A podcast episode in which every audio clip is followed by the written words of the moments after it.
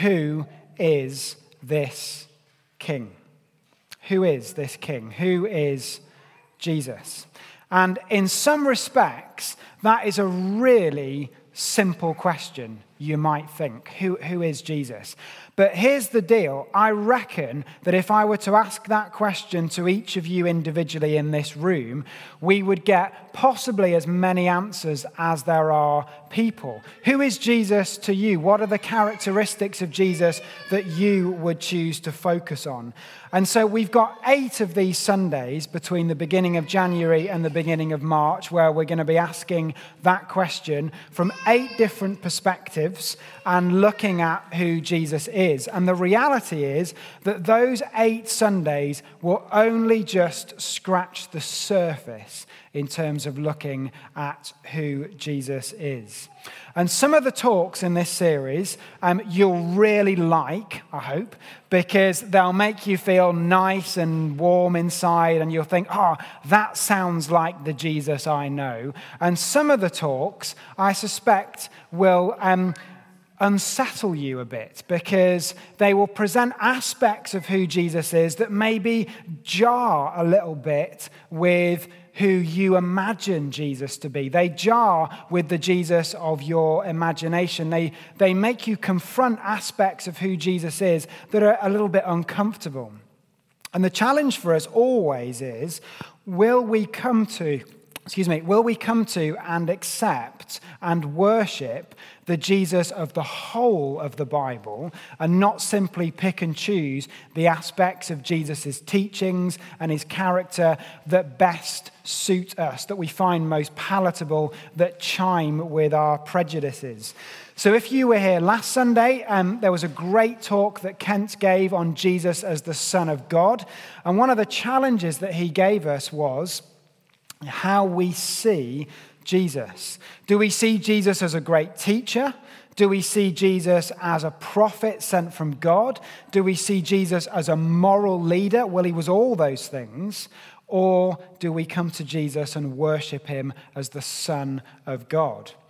And the Bible passage that we're going to read in just a moment is actually the exact same story that we had last week, but told from a different perspective in a different gospel. So, last week, if you remember, we looked at the story of the baptism of Jesus, which was from Matthew's gospel. And Jesus comes to the River Jordan, and John the Baptist baptizes him, and the Holy Spirit settles on him. And there's a voice from heaven that says, This is my Son, whom I love, with whom I am well pleased. And this week, we're going to look at the same story, but this time told by the Apostle John. And he tells it differently because, as you'll hear in a minute, he doesn't go into the details of what happened in terms of the actual baptism of Jesus. I think he sort of assumes that we've read this somewhere else, that we've heard the story from someone else. So he wants to tell us a different bit of the story, which is the public appearance of Jesus and an explanation of who he is. So let's read it together. Uh, you can find it on page 1063 if you've got a church Bible, and it's the book of John, chapter 1, and it starts at verse 29, and we're going to read through to 42. So, John 1 29, and uh, let me read it for us. The next day, John saw Jesus coming towards him and said, Look, the Lamb of God who takes away the sin of the world. This is the one I meant when I said, A man who comes after me has surpassed me because he was before me. I myself did not know him, but the reason I came baptizing with water was that he might be revealed to Israel. Then John gave this testimony I saw the Spirit come down from heaven as a dove and remain on him, and I myself did not know him, but the one who sent me to baptize with water told me, The man on whom you see the Spirit come down and remain is the one who will baptize with the Holy Spirit. I have seen and I testify that this is God's chosen one. The next day, John was there again with two of his disciples when he saw Jesus passing by, and he said, Look, the Lamb of God. When the two disciples heard him say this, they followed Jesus. Turning around, Jesus saw them following and asked, What do you want? They said, Rabbi, which means teacher, where are you staying? Come, he replied, and you will see. So they went and saw where he was staying, and they spent that day with him. It was about four in the afternoon. Andrew, Simon Peter's brother, was one of the two who heard that John had said and what John had said and who had followed Jesus. The first thing Andrew did was to find his brother Simon and tell him, We have found the Messiah, that is the Christ. And he brought him to Jesus. Jesus looked at him and said, You are Simon, son of John. You will be called Cephas, which, when translated, is Peter loads of stuff in that passage, and I could have preached in multiple different directions this morning, but I'm just going to pick up on a couple of those verses that are really significant. So have a look at verse 29. Jesus appears, and John the Baptist chooses to introduce Jesus by saying this. So the next day, John saw Jesus coming towards him and said, Look, the Lamb of God who takes away the sin of the world. Twice that phrase crops up. Skip ahead to verse 35. And again, it's the next day, we're told. Jesus is walking by, and John looks at him and says, Look, the Lamb of God. They're the words that John the Baptist uses to introduce us to Jesus, the Lamb of God.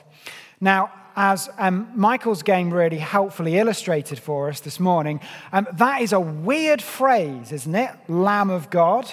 Um, we don't really use that as a descriptor for anybody other than Jesus, and we don't really use it outside of church circles. And so 2,000 years after the event, it is a slightly strange phrase for us to get our head around. Why would John the Baptist refer to Jesus as the Lamb of God?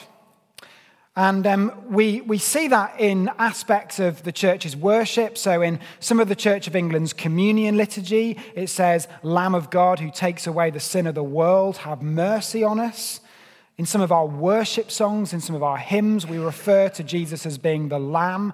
And I've often thought if you didn't grow up in church or didn't grow up in a Christian home, or quite frankly, even if you did, you might hear some of these phrases and think, what on earth does that mean? What a weird phrase for these Christians to be using.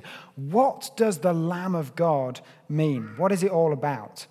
And I think to understand what John is getting at when he introduces Jesus like this, you've got to understand a little bit of the backstory. So um, let me tell you a bit of a story from, from my own life to just make the point.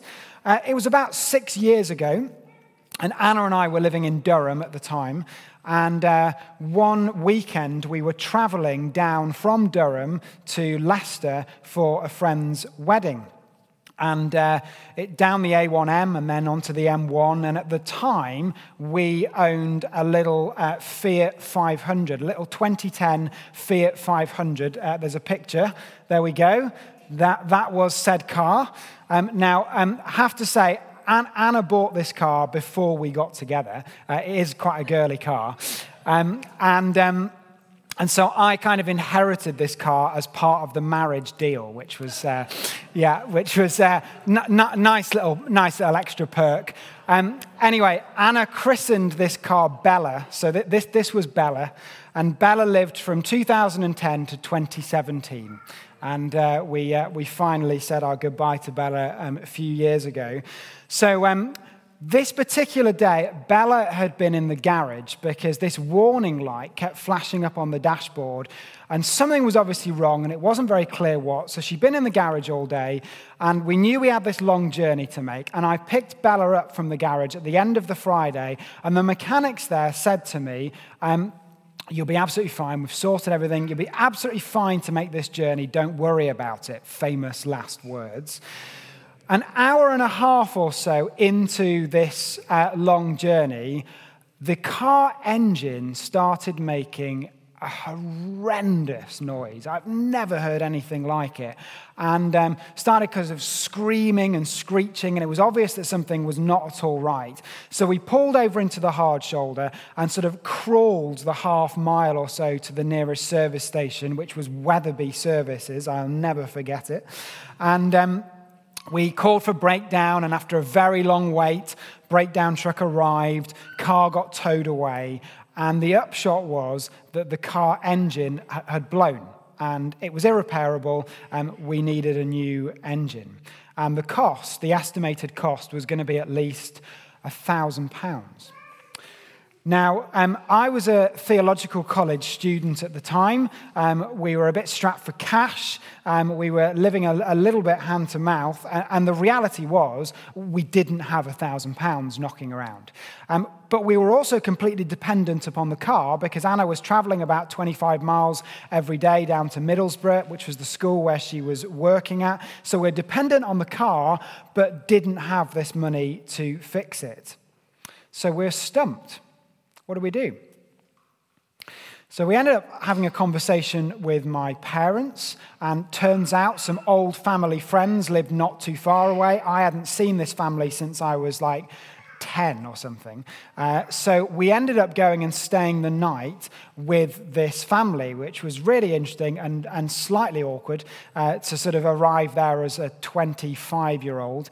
And uh, yeah, uh, to the, this couple who last see me when I was 10. But we stayed the night with them thanks to my parents' connection. And then we spoke again to my parents the following day. And the conversation went something like this They said, um, Don't worry, We've had a chat about it. Get the car fixed. We'll pick up the bill. Wow. So all of a sudden, we moved from real worry and anxiety you know, what are we going to do? How are we going to be able to fix this car? Maybe we'll have to rack up a huge credit card debt. Maybe we'll have to take out an awful loan with a horrible interest rate. Maybe we'll be in real financial difficulty for the next few months. That cloud that was hanging over us suddenly lifted as a result of one conversation because my parents took the financial hit. In the day of, days of Jesus, uh, as his ministry was unfolding when he was walking the earth, the Jewish people were saddled with a burden that they could not bear. It wasn't a financial burden like in this story, it was a burden of sin. And um, over many, many generations, the Jewish people had rebelled against God. They had gone their own way. They had done their own thing. They had failed to obey his commandments. They had rejected God's ways. And the reality was that the people of God were lost and they needed rescuing. They were unclean and they needed cleansing, and they were powerless to help themselves.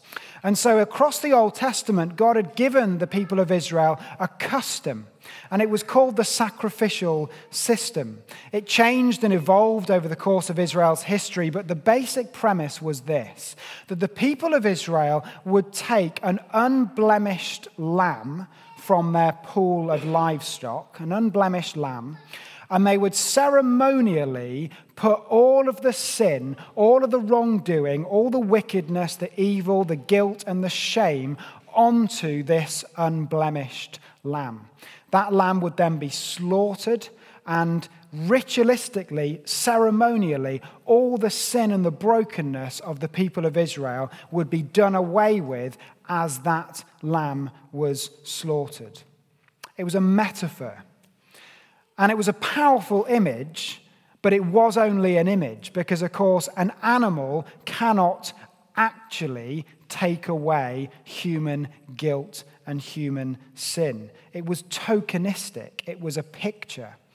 But imagine, therefore, when Jesus shows up and John the Baptist points to him and says, Look, the Lamb of God who takes away the sin of the world any Jew who knew their Torah, who knew their law, who knew the stories and the history, would have known what John was getting at. The Lamb of God who takes away the sin of the world. The Jewish people had ceremonially placed all of their sin and guilt on an animal, and now John was saying, This is going to happen for real all of the brokenness, sin, shame, guilt, and wrongdoing of the Jewish people, and indeed of the whole world, would now not be ceremonially placed on an animal, but would be actually placed on the shoulders of one man, the Son of God, Jesus. Now, why is that significant? It is significant because it means that Jesus took the hit for us. He took the hit. The cross, which is the symbol of the Christian faith, is about many things. It conveys many things. But at the heart of it is the simple message that Jesus bailed us out. He bailed us out and set us free. He took the hit. I remember those feelings that we had stuck at Wetherby service, service station when poor little Bella had been towed away on the back of a tow truck. And there we are, no car, no money. We looked at the cost of could we just stay the night at the services hotel, and uh, even that was just too expensive. We just couldn't afford to do it. We began to kind of brainstorm, as you do, what are all the things we could do? Maybe we could find a, a cheap secondhand car. Turns out secondhand cars aren't that cheap. And so we're sort of hypothesizing all these things we can do. And the reality was we were stumped, we were helpless, we just didn't know what to do. And one conversation turned all that around because somebody else took the hit. Years later, the Apostle Peter would write this Jesus personally carried our sins in his body on the cross so that we can be dead to sin and live for what is right. Let me say that again. Jesus personally carried in his body on the cross our sins so that we can be dead to sin and live for what is right. So, who is this king? That's the question. Who is this king? He is the Lamb of God who takes away the sin of the world. Just for a moment, try and get your mind around that. It's amazing. He is the Lamb of God who takes away the sin of the world. And I wonder if perhaps some of you this morning, as you come to worship, are feeling heavy laden. You're feeling like there is a load on your shoulders that you are carrying. I don't know what that is. That might be a sense of regret about some things in your past, it might be a sense of guilt or shame. It might even be, if you are really honest with yourself, a feeling that you are just not good enough for God. Because God is like holy and the King of Kings, and you're just little old you, and you can never be good enough for God.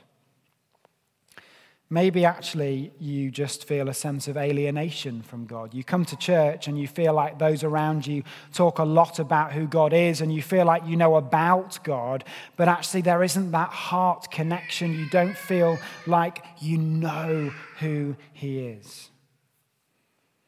Well, Jesus has come to lift heavy burdens. And he has come to bring forgiveness. And he has come to bring healing. And he has come to bring wholeness. And he has come this morning to set you free. Folks, if you ever doubt how much Jesus loves you, look at the cross. Look at the cross. Because on the cross, Jesus took the hit for you. Jesus bore the weight that you should be carrying and I should be carrying. If you ever doubt how much He loves you, just look at the cross. Jesus said, Greater love has no one than this, than to lay down his life for his friends. And he called his disciples friends.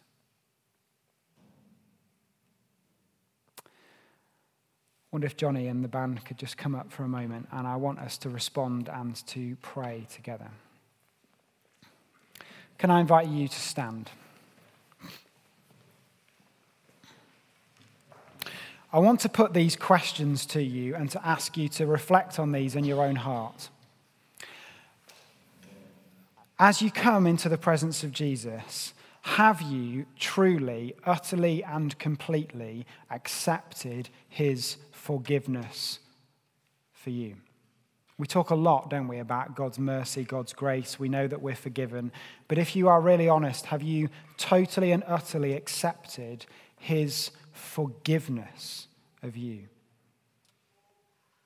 Do you know how much he loves you?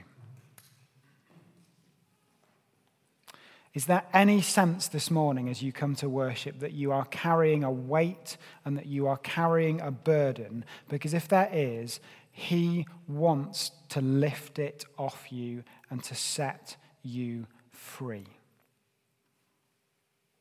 That is what Jesus, the Lamb of God, does. So, in a moment of quiet, just think if any of those, and they may not, and that's fine, but if any of those questions and challenges speak to you, and God is highlighting something in your heart.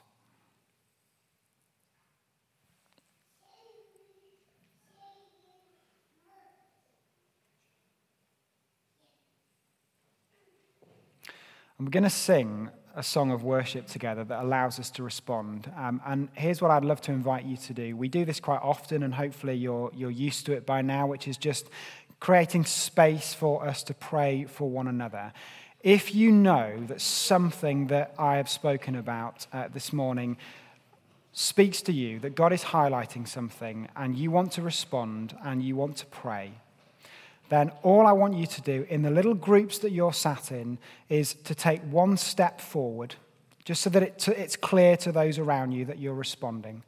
And if somebody in the group that you are sat with has done that and taken that one step forward, would you be so bold as to lay a hand on their shoulder and to pray for them? They might want to tell you what they want prayer for. They might not, and that's okay. Simply pray that the Holy Spirit would minister to them. The simplest prayer, one of the oldest prayers that the church has ever had, is simply, Come, Holy Spirit. And that may be all you need to say. And so, if the Lord is calling you to respond, take a step forward, and those around you, keep your eyes open, lay a hand on their shoulder, and begin to pray. And uh, we're going to sing together as we do that.